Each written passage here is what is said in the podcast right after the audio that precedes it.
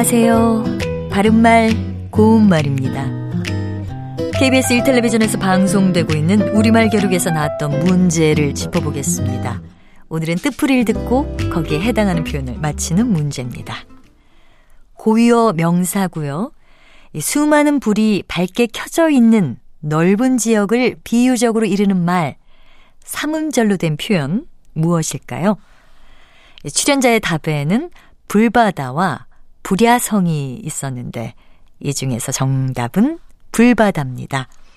불바다가 이 뜻으로 사용되면 이 도시의 밤거리는 언제나 불바다를 이루고 있었다. 이렇게 말할 수 있고요. 불바다의 기본 의미는 넓은 지역이 온통 불길에 휩싸여 있는 것을 비유적으로 이릅니다. 보통 불바다라고 하면 북한에서 적들과 격렬하게 싸우는 현장을 비유적으로 이룰 때 오히려 더 많이 듣게 되는 표현인 것 같습니다.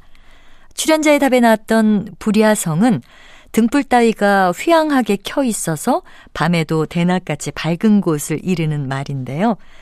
불바다와 비슷한 뜻을 가진 표현입니다. 하지만 출제된 문제에서는 고유어 명사를 맞히는 것이기 때문에 불야성은 정답이 될 수 없습니다.